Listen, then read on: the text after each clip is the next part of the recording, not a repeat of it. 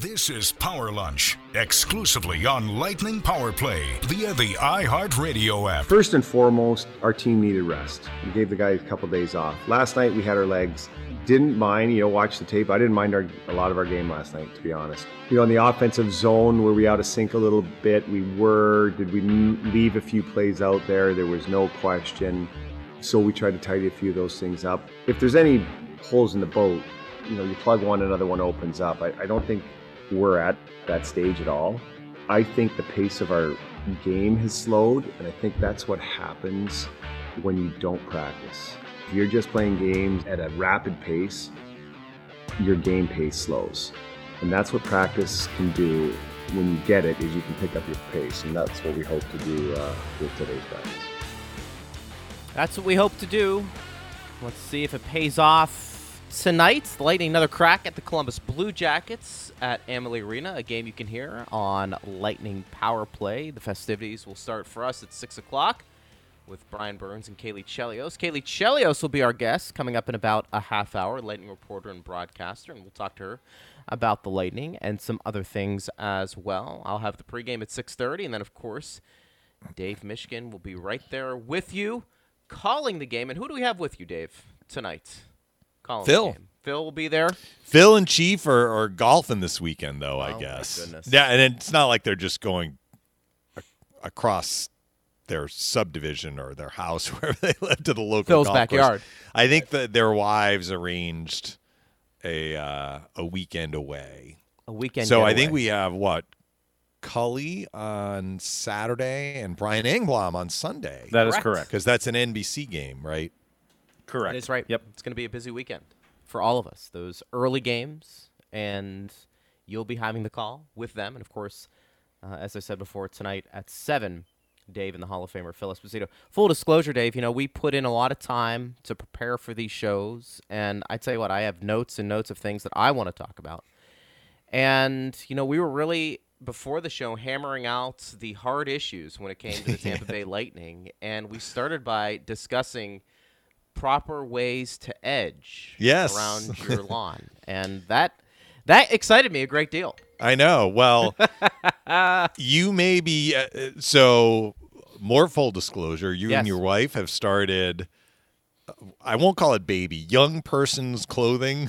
Children's boutique. yes, it's a. ch- sorry, I I didn't have right, the Dave. terminology. Come right. on. Children's boutique, Yes. boutique, and beau- beautiful boutique. Beautiful. But I think if you were to branch out on your own, you've talked about Linelli Landscaping. Like you take great pride in taking care of of your yard and and your landscaping and and I spend some time like I do my my own grass. I I've always mowed You my do. own grass. Yeah. And part of that is uh, you know, it's really not it's not something I can't manage, particularly when the off season was during the summer. you know, I had the time. I like getting outside. It's a way to get some exercise. And, and I always said to myself, why would I pay someone to do something that I could easily do myself? Agreed. And I mean, that's just the Yeah, way. I, I feel about it. Now, if I had Yeah. a schedule that that prohibited me or prevented me from getting out once a week, or sometimes, as we know, in the summer, Sure. twice a week to mow, it might be a different metric. But with no travel, and you know, during the pandemic, and and everyone staying at home a little bit more, I think we we've done some more stuff in in our yard. So yeah, we were talking about we've done some plastic edging that is it's really easy to install. You do it with stakes and it looks really good. It's not for everyone, but Yeah. we've been happy with it. No doubt. I mean, I I, I kind of take the same approach that you do, and I like getting out there and, and sweating, and I don't mind it. And I feel like as long as I can do it, why would I pay somebody to do that? Now there are uh, obviously other bigger projects you have somebody Yes. pay. Like we had our house painted, the outside. Yeah. I mean, could you do it by yourself? I, I mean, you could, you, you could, but it, it would it would take a long time probably, and I'm not sure how nice it would look. So you know, whatever. There, there's Tree things- trimming. There's Yeah. a point where it just becomes not doable. Well, especially when you're on the ladder and you're Yeah. you're there with your your tool, and um, it is what it is. But anyways, we were talking about that, and uh, I'm sure a lot of people out there who've spent more time at their house. you know what though? work, I, I would know? like to believe that a lot of our listeners share the same sentiment. That they Hey! do take care of their own yard. Tell me, tell me. They Hit do mow the on Twitter. grass. Let us know. at Bolts Radio. Well, we do have a game tonight. Ryan McDonagh, Dave, is hopeful, at least according to Jon Cooper, to play tonight. We'll see. Erik Cernak, Jan Rutta, still up in the air. Doesn't look like they'll be back. And Mitchell Stephens looks like he's getting closer and closer. So Getting closer. you know, I think those are positives. When we talk about the Lightning and, and the expectations tonight, Brayden Point, I thought, kind of hit on it again pretty accurately when he said, "Hey, look, we played well. We just we didn't generate uh, enough uncomfortable moments." And I'm putting words in his mouth for the goaltender. They got a lot of chances, but not Yeah. maybe high quality scoring chances. And I, I think, honestly, not to overanalyze things, that's probably the next step for the Lightning tonight. Let's see if they pay the price, go to the front of the net, Dave, get some bodies in front of whoever the goaltender is. We would assume it's Merzlikins, and see if It they is. can. Yeah, so we can go with him and, and see if the Lightning can generate a few more quality scoring opportunities and take away the goaltender's eyes. I thought there were a couple of interesting points out of that Jon Cooper press conference. So when when I have thought about the value of practice, which we've been talking about a lot since you invoked your Allen Iverson. So you say to I have my caveman voice, you have your Allen Iverson impression. Topic for another day. Yes. But the way we have talked about the value of practice, it's been in this context that if you're having some systemic problems with coverage or dealing with situations in game, sometimes going through those situations in a practice setting can help you tighten things back up. That when you're playing games constantly, some elements of your game may slip, and it's hard to get that back just through video. It's really beneficial to actually be on the ice and and and execute the drills in a non-game situation. Jon Cooper mentioned now I think Jon Cooper agrees with that. I mean certainly coaches can use practice to that end. But Coop mentioned playing with pace. And if anyone has had an opportunity to ever watch a Lightning practice, whether it's a practice or even they do it in a morning skate, a lot of times it's it's players passing the puck and skating up the ice, and it's not really a, a drill that's meant to hone on coverage or like five on five in one zone where where one group of five is on offense, one group of five is on defense. This is just a couple of guys skating up the ice. They pass it a couple of times and they shoot. And you might do a two on one, or sometimes it's a two on oh. And you might say, well, what's the value of that? And Jon Cooper mentioned the value of that. He talked about playing with pace. You just played the clip, or Steve just played the clip. And I don't know that I've ever heard Coop mention this because I wouldn't have, have thought that playing games regularly without getting practice time in would invariably lead to your pace of play becoming slower. But he feels that it does. So, one of the things that he hoped to accomplish with his coaching staff during yesterday's practice was to get their pace of play back up. And some of that is how quickly you are executing particular plays. And and if we dissect what happened on Tuesday for the Lightning, and a lot of their, if we're going to call them problems, the problems in their game stemmed from what they did in the offensive zone and how they were not able to force Merzlikins to make enough tough saves. And some of that was Columbus and how the Blue Jackets defended. But some of it was on the Lightning too. And they had fewer issues in the defensive zone, which was a departure from the two earlier games where they allowed 40 plus shots to Dallas and to Carolina.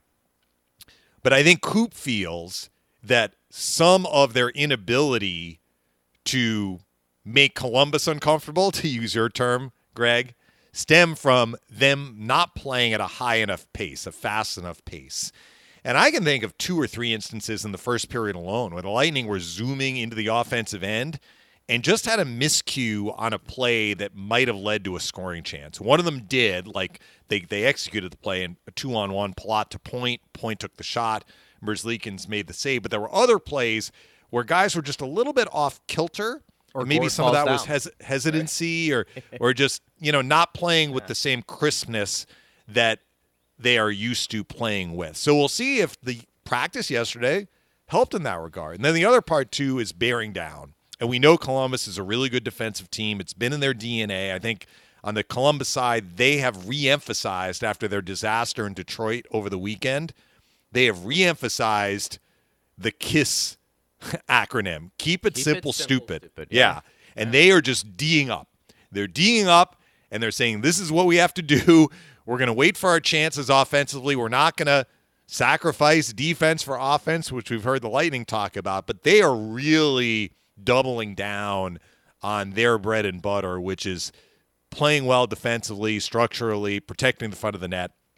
So the Lightning are going to have to try and force the issue there and, and get to the front of the net. But I also think that some of what we saw on Tuesday was it wasn't like Columbus wasn't giving the Lightning some time and space. They were. The Lightning just didn't quite execute well enough to t- turn those potential opportunities into actual opportunities. Yep. And and shots and scoring chances and goals. And maybe getting on the power play helps. You know, with that a little bit more. Again, we talked about that yesterday. It's it's kind of up in the air whether or not you're going to get four or five power play opportunities or one and two. You know, depending how hard you're working and you know Yeah. what the officials call. I was interested reading John Tortorella's comments. I believe it was yesterday or the day before, and it was on NHL.com on Columbus's page. And he was saying how, you know, last year they felt like they had their defensive structure pretty well in place. They were a difficult team to play with. And then early this year, Dave, they really wanted to open things up a bit more to get their offense going, understanding that they didn't think their defense would be compromised. And it ended up compromising their defense when they tried to open things up. And Tortorella said, look, we have a lot of problems. So we know we can't fix all of them this year and right away. And so they really just try to simplify things and go back to being hard to play against. I thought that was pretty interesting because a lot of people think Tortorella is a very structured coach and it's defense first, and I think that would probably be accurate. But I think he also understood that he'd like to see his team open things up offensively, but when it didn't Yeah. go according to plan, I mean, they're making some adjustments here on the fly, but he is trying to keep it pretty simple where they're not correcting 10 things. Maybe they're correcting one and two. And you just mentioned keep it simple, stupid. I think that probably applies to Columbus's game as well. And I don't know if it's going to be enough for them to get into the playoffs, Dave, but you get the sense they saw some results from playing that way on Tuesday.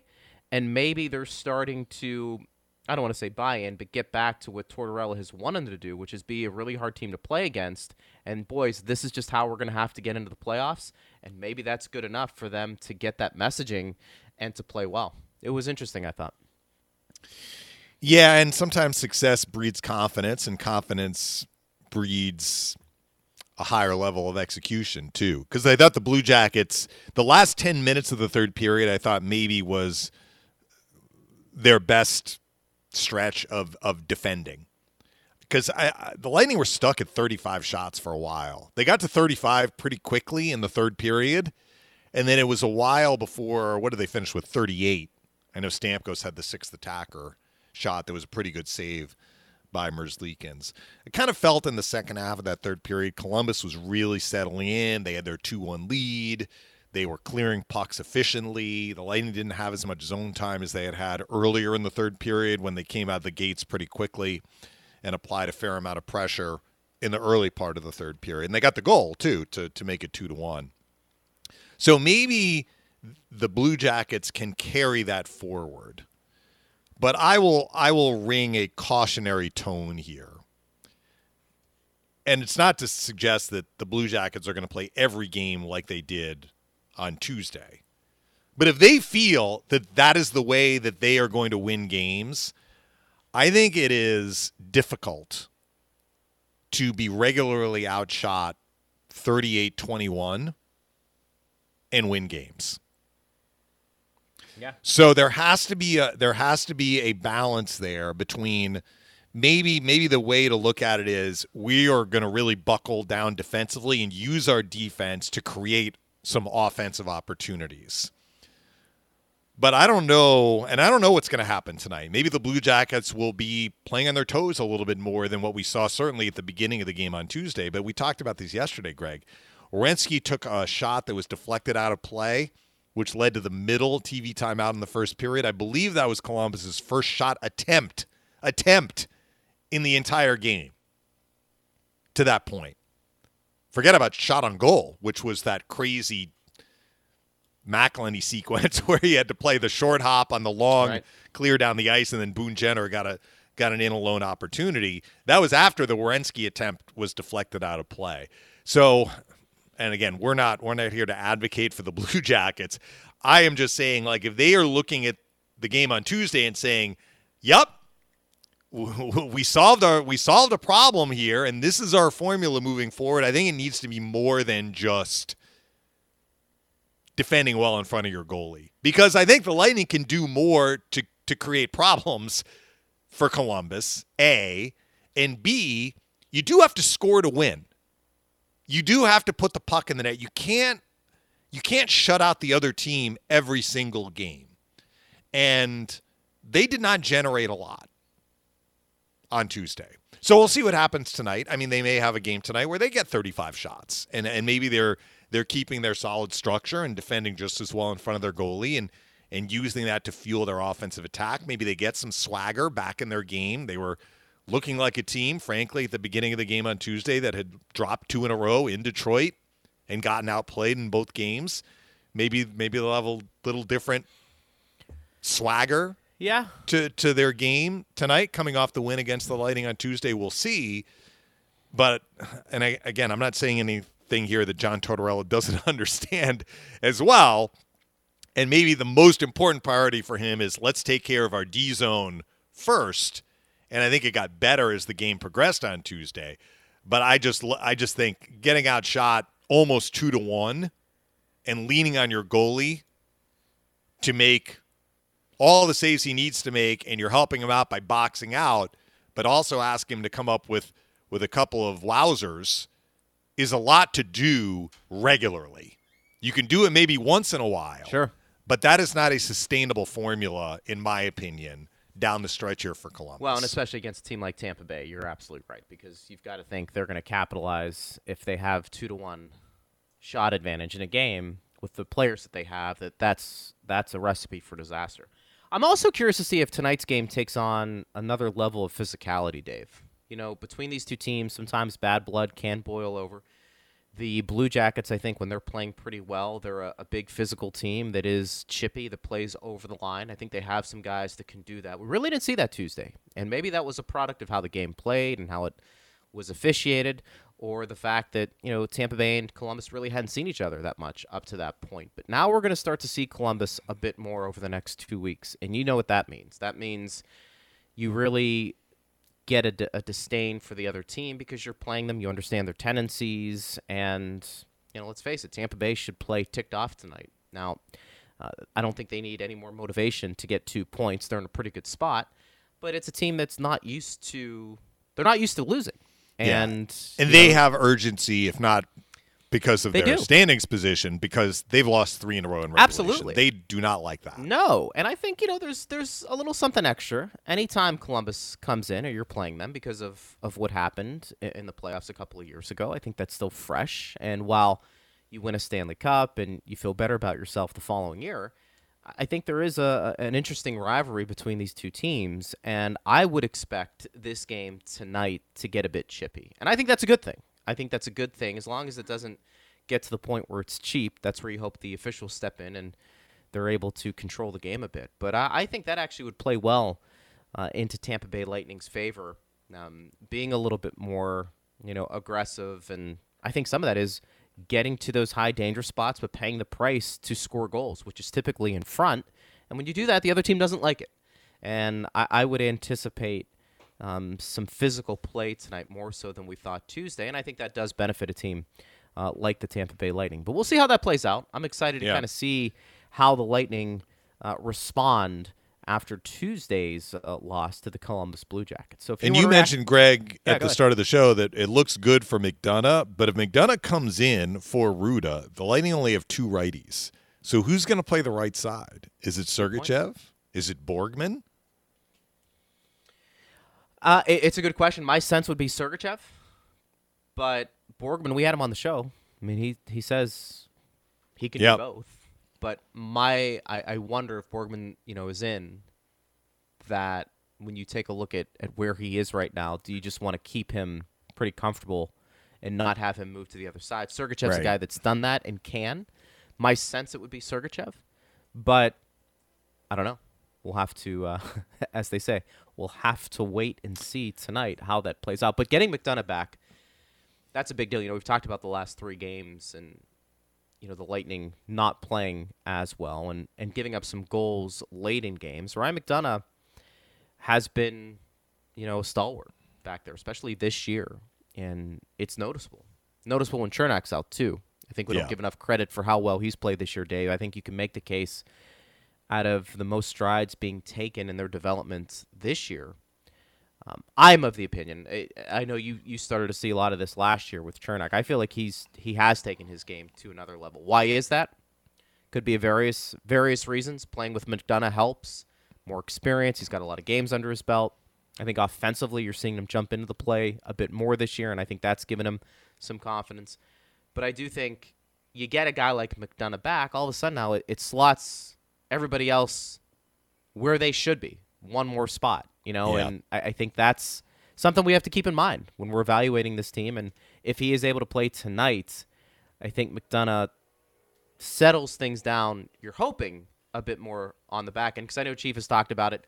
Team sometimes uh, backs off too too much, and McDonagh sometimes is guilty of that as well. But I think having him back in the lineup may settle things things down a bit defensively. You may be right uh, about that. Certainly, getting him back in It's big. is is a first of all, it's good that he wasn't out long term, only four games, and I think in the immediate sense he will he will help settle things down, and hopefully the Lightning have zero penalty kills again tonight. But if they have to go on the PK, he will be a welcome re-addition to the penalty kill unit.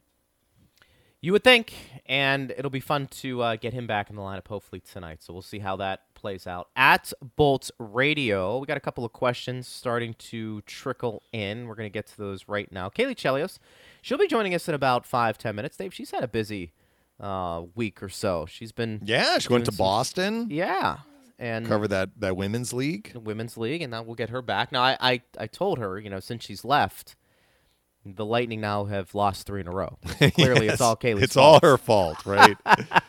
So she needs to get back on. we the, we uh, need to let her defend herself. Yeah. Before we Um, start hurling accusations. Dave wants to know how do you think Borgman has looked since being given an opportunity to play with the injuries? I think he had a really good first couple of games. I think probably not surprisingly, he has regressed a little bit.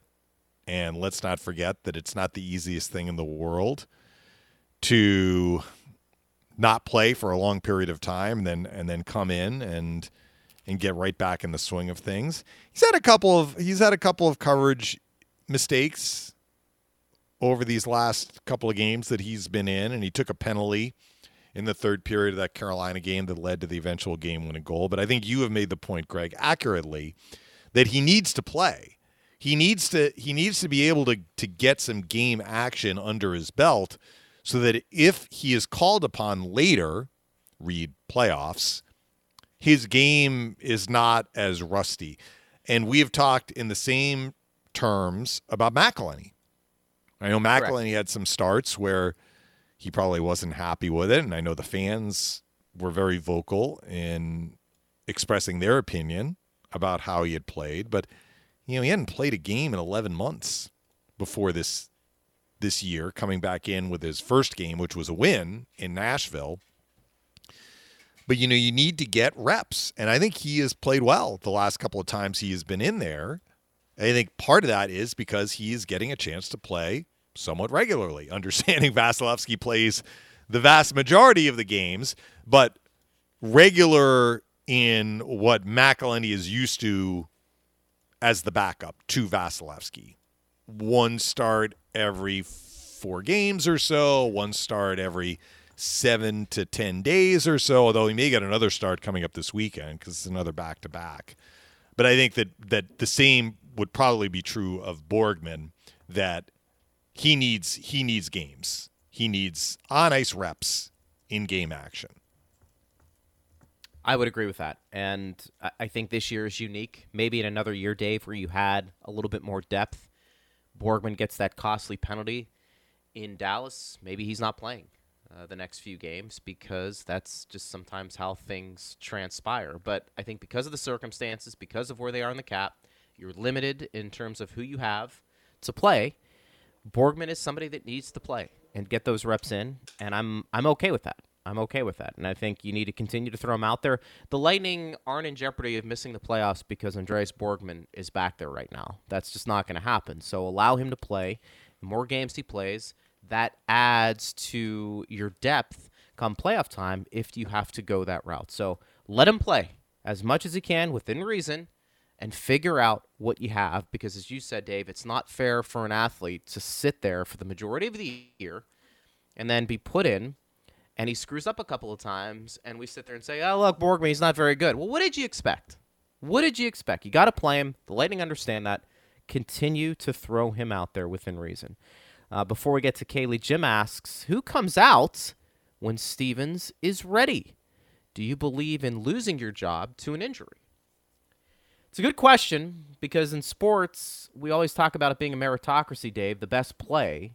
It is unfortunate when a guy is injured who was playing pretty well and maybe doesn't regain his spot. To that, I would say it's life. If you're asking me in this particular situation, hypothetical, if Stephens were to come back next week, and let's say Ross Colton continues to play at this level, Dave, I don't know how you can take Ross Colton out of the lineup, but I do understand they want to get Stephens some games, kind of like the Borgman factor here. I mean, you want to get guys game reps as you head into the playoffs, but that being said, Colton is a young player as well, and if he's playing well, I, would say you got to keep him in the lineup. Yeah, I don't, I don't know. I Good question. have said I, I really don't know how they're gonna how they're gonna work Stephens in. They may pull Colton out. I mean, we have seen this already this year that through no fault of his own, he has played well, and sometimes he has been out of the lineup. The Colton Maroon Joseph line has been so effective for the Lightning in their last six games that they have played as a line, and it has not been six games in a row because Colton sat out a couple when Volkov came in, and then he had to sit one due to the the cap situation.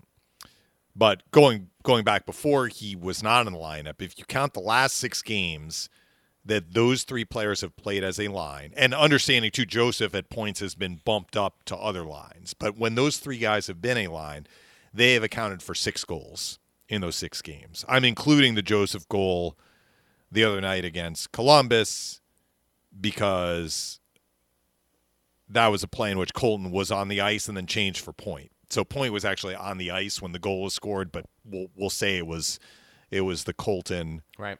Joseph Maroon line. So look, you could I don't know who would come out, but you could because you've played Joseph on other lines. You could say, all right, Joe, we're going to put you on this line and have that quote unquote fourth line with Maroon, Colton, and Stephens. And then you have two centers. So depending on where the faceoff is, you could have the righty on one side, the lefty on the other. The Lightning have done that before. But that still doesn't answer the question. If you're if you're moving Joseph somewhere else, who comes out? So I don't know. Uh, I think we're we're gonna have to do the old wait and see. Wait. And uh, Stephens, uh, he was out there with with some of the optional extra guys, so I don't think tonight is the night that he's coming back. No. But maybe this weekend Soon. we'll get we'll get that Yeah. answer sooner rather than And I agree with you. I think they're going to find a way to get him in. It probably comes at the expense of Colton, assuming he continues to play well. And I think you just have to evaluate it from there. All right, we've got Caley online. We're going to take a quick break. We'll reset. Caley Chelios, Lightning reporter and broadcaster, will join us. We'll talk about the Lightning and so many other things with Caley. He is Dave Mishkin. I am Greg Linnelli, Steve Ersting. Producing it is Power Lunch on Lightning Power Play. The perfect social distancing distraction for your lunch hour. This is Power Lunch, only on Lightning Power Play on the iHeartRadio app. It is Power Lunch. I am Greg Linnelli, along with the radio voice the Lightning, Dave Mishkin, Steve Hurston producing. Joining us right now, Lightning broadcaster and reporter. She joined us on the broadcast throughout. Also does a show with Brian Burns before the pregame show, as the pregame skate show. That would be our good friend Caley Chelios. Caley, great to be with you. And you know, just hit me. It, it is April Fools today, isn't it, guys? April Fools. Yeah, I like April Fools. I don't think my husband knows it's April Fools or he hasn't recognized it, so I'm just waiting to think of what I can video him What lying can do. about like all day. Yeah.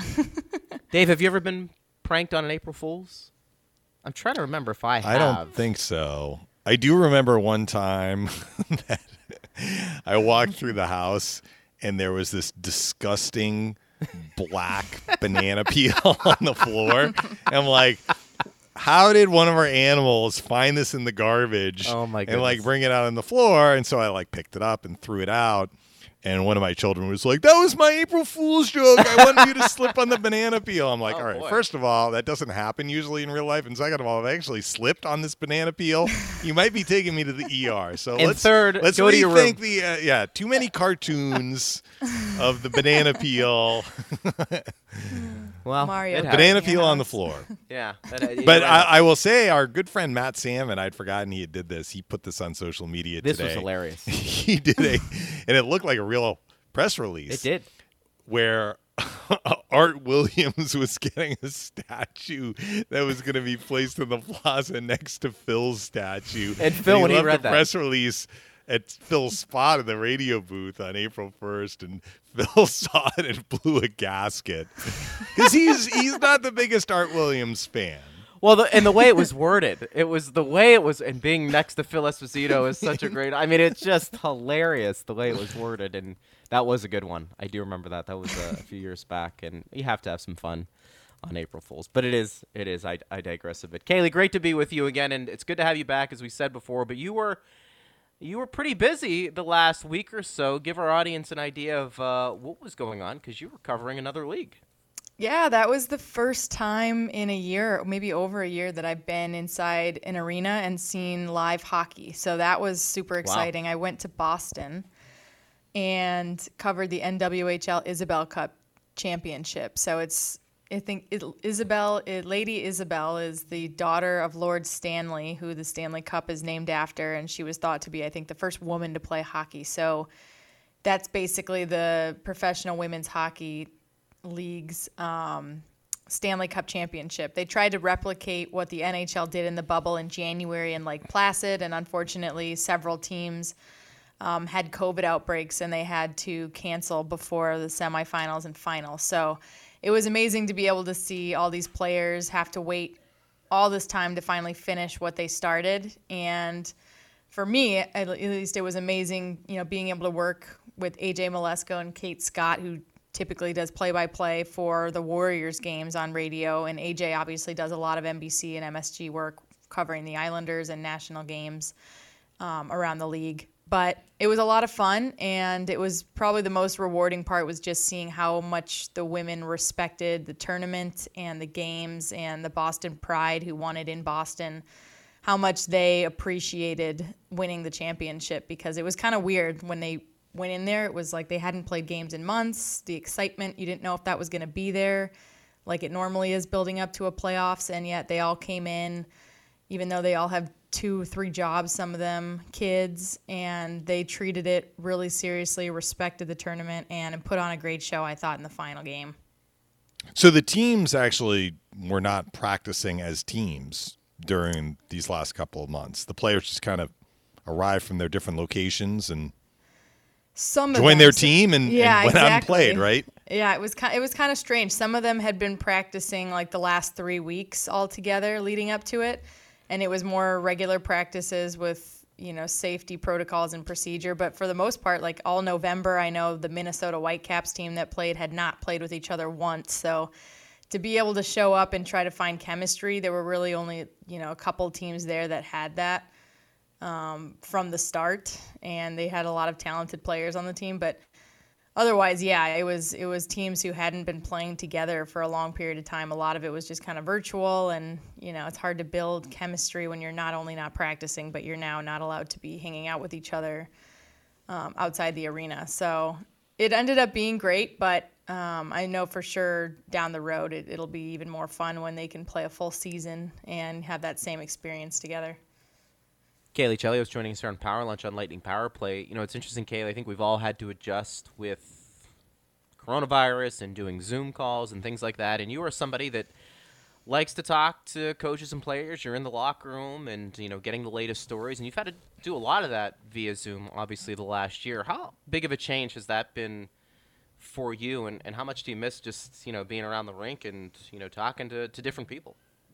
A lot. I think the most fun part of the job, which you know obviously I miss being in Chicago, is just being in and around the arena in and out of the locker rooms. I know it's different with COVID too, because even for all of you guys, we're not able to be in the locker room and having conversations with players and coaches like we normally would. But it's a lot easier to have a pulse on the team when you're talking with you guys and Brian Engblom and you know everybody on a daily basis at the rink, and especially watching practices. Um, and players that you haven't seen play too much in person, like Ross Colton um, or Borgman. It's a lot easier to kind of get a read on them and their their style of play and everything when you get to watch them in a practice setting. So. I definitely miss that. I miss the energy of being at the rink and games and just kind of the emotions of it. But it's different being on my couch watching it on TV and asking everyone around me to leave the room so that I can pay attention. Um, I have a Caley daughter. needs her quiet time. yeah, I have me time, which is game time. So I do look forward to it. I get to make a snack and enjoy the game, you know, pretty much with this schedule every other day, it feels like by myself. And there's definitely parts I'm grateful for, including being able to continue to still watch games and be a part of the broadcast team. Uh, but I definitely miss being around the rink and being able to be around the players and you guys every day, just kind of following the storylines and, and getting a better feel for what's going on. If I miss a game or a practice like I did in, in Boston when the team played Carolina, I felt like I had no idea what was going on the next day. What did you make of Coop's comment? I think it was following practice yesterday, in which he said the value of, of getting your pace up in practice is something that, that he was really glad to, to implement in the practice yesterday. That uh, I was actually surprised to hear him say that because you know we know their practices are fast paced, but he actually tied having a fast paced practice to actually helping you play at a fast pace in a game. Yeah, I think that's interesting, especially with their schedule, right? Because they haven't been able to to have practices, and for coaches, I mean, that's the majority of where you're going to be working on your game and being able to watch the film before and after and implement that in as game, close to a game like setting as possible. I think for some players, especially the forward group, um, it's hard. Usually, you think when you play games every other day, you're kind of getting into a rhythm. But I think with how difficult the schedule was 15 games and 23 nights we started to see this fatigue factor and the mental fatigue set in on the lightning at some point. So i think for coop i thought it was interesting to hear him talk about you know the importance of the speed in practice and having their top players play with pace and make plays with pace um, and be able to practice that is important and they don't have enough of it in this schedule and it's unpredictable. So I think being able to see that translate into the game tonight is going to be interesting because it was something that was still lacking for them in the previous game. As you said this morning, they left a lot of plays out there, and offensively, they really didn't do enough to get inside. So I think for forwards like Brayden Point in the top line, being able to make plays with pace is something they excel at and what separates them as elite players. And so in the practice setting, you know, being able to play at top speed and, and do the drills and everything that they need to do to get better. It's a rarity, and for them, I think they're excited to finally have that opportunity yesterday.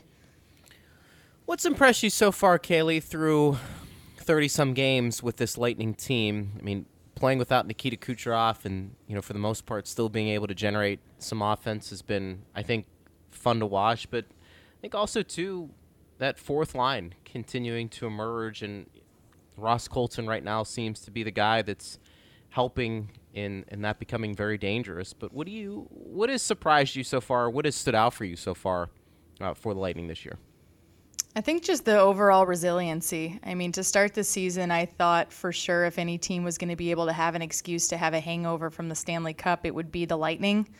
And it's impressed me the level that they've been able to compete at each and every game and to sustain that level of compete after all of the hockey they played um, you know, going back to training camp through the bubble, 65 days, and winning a championship. I know coaches and players have talked about in some ways it was an advantage to be able to start training camp this season and you know, having just played for 65 days in the bubble, it was kind of like picking up where they left off. But I would have thought, you know, in a condensed schedule like this, we would see a lot more ups and downs. And I think for the Lightning, they've been so good at being consistent. And, you know, this three game skid is a rarity and the first time it's happened all season. So for me, the resiliency of this group, and I think they just have such a great winning culture on the team. I mean, you look at the players like Ross Colton, Alex Barré-Boulet, and, and the prospects that have stepped in. Even Gemel Smith, too, a veteran forward, come in and have an impact right away. I mean, I don't think it's every team where their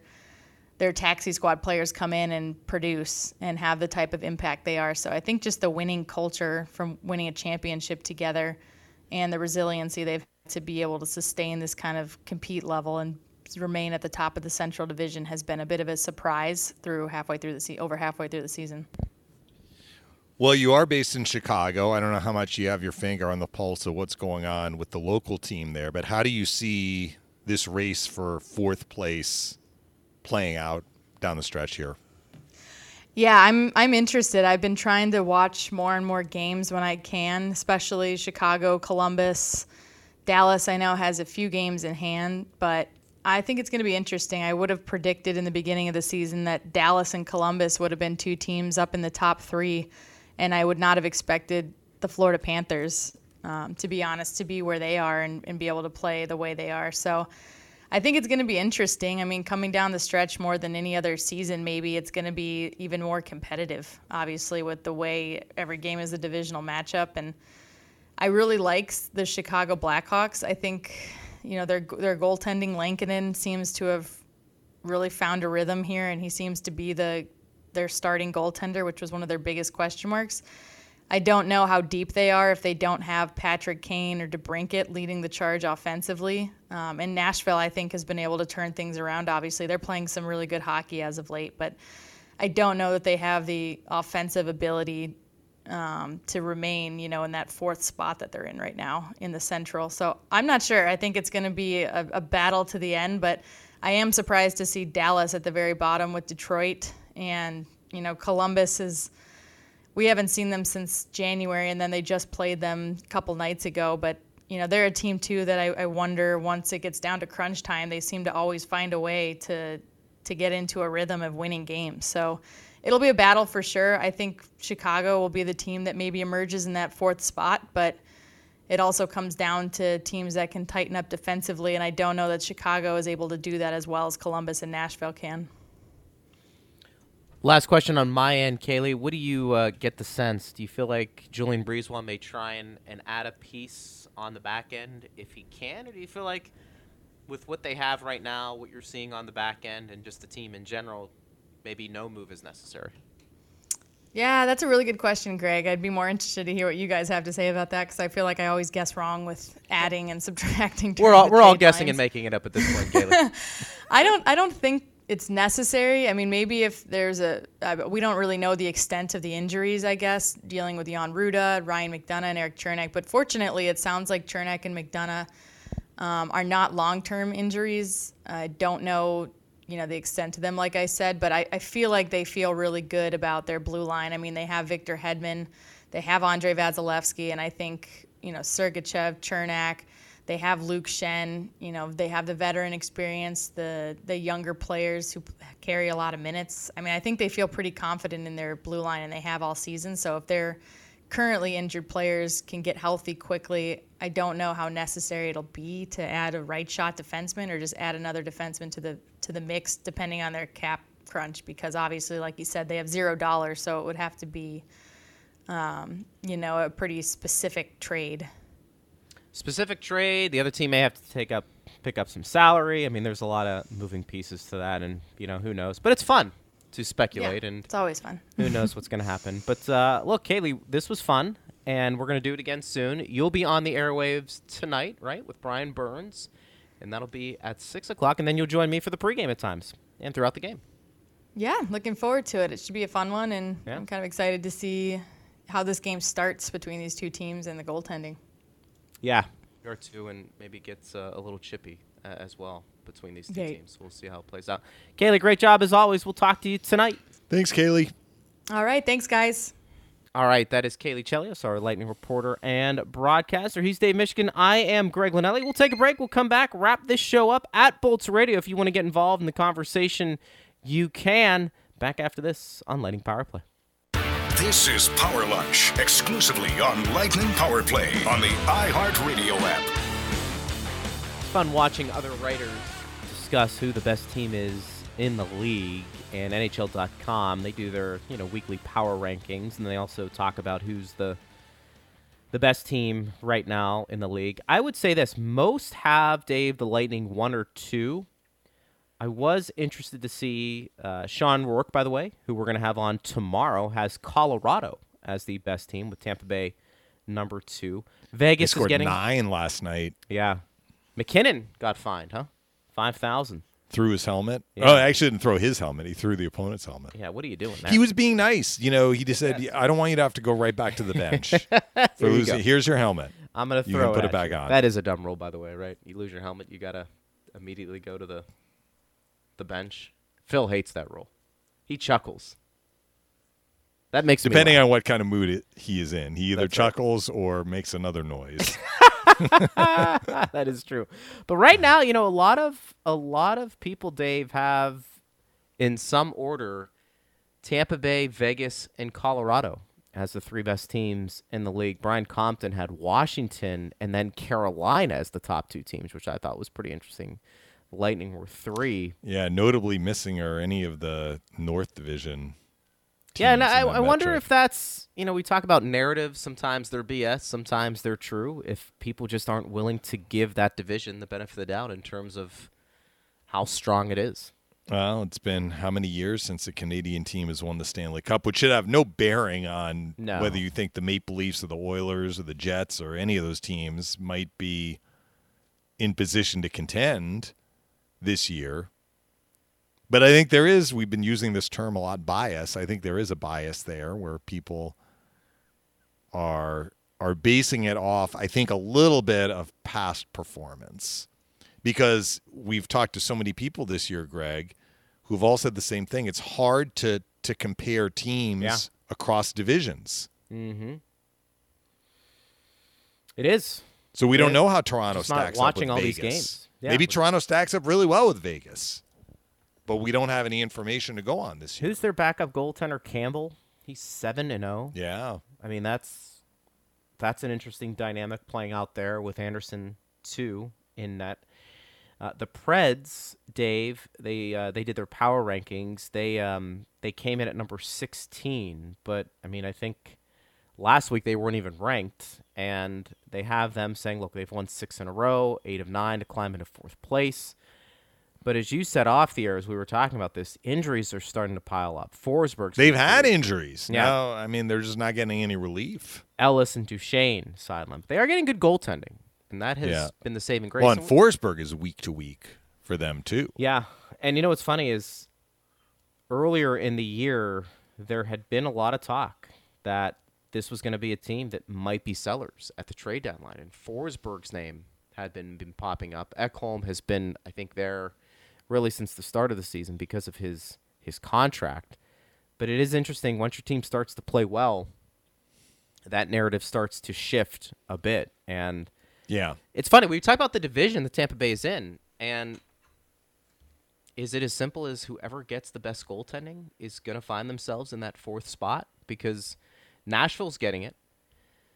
And, you know, Caley was talking about Lankinen in Chicago, who's maybe settled in as the guy. Merzlikins, we've we've seen him. He certainly impressive. And is it a matter of which goaltending tandem can give you the most consistent starts from here on out? Maybe that's who sneaks into that fourth spot of the uh, Central Division. I find that to be a, a pretty interesting scenario developing. Yeah, I can't I can't get on board with saying that's the only part of it because there is more to it than that. Will Patrick Kane put Chicago on his back with DeBrincat? Yeah. I mean, that could be a narrative as well. Will Columbus settle in to this new kiss, keep it simple, stupid philosophy, and will they batten the hatches and win a bunch of games two to one? Maybe they will. Which Will will Dallas- partially goaltending, but also the team's structure in front of the goaltender. Will Dallas win a game in regulation? yeah. So I guess the good news they've gotten a lot of overtime points. Right. The bad news is they've only gotten one point in a lot of those games. Yep. And it's interesting because you take a look at the division and the standings right now. So Nashville's in fourth. They've got 39 points through 37. Right behind them, Chicago, same amount of points. And then you've got Columbus, Dave, 36 through 37. So, I mean, it- Yeah. you can see how big these games are. I mean, even oh, Dallas. so big. So Dallas, big. yeah, seven points out of that last spot. They need to And- beat Nashville tonight and, They and have to. preferably do it in regulation.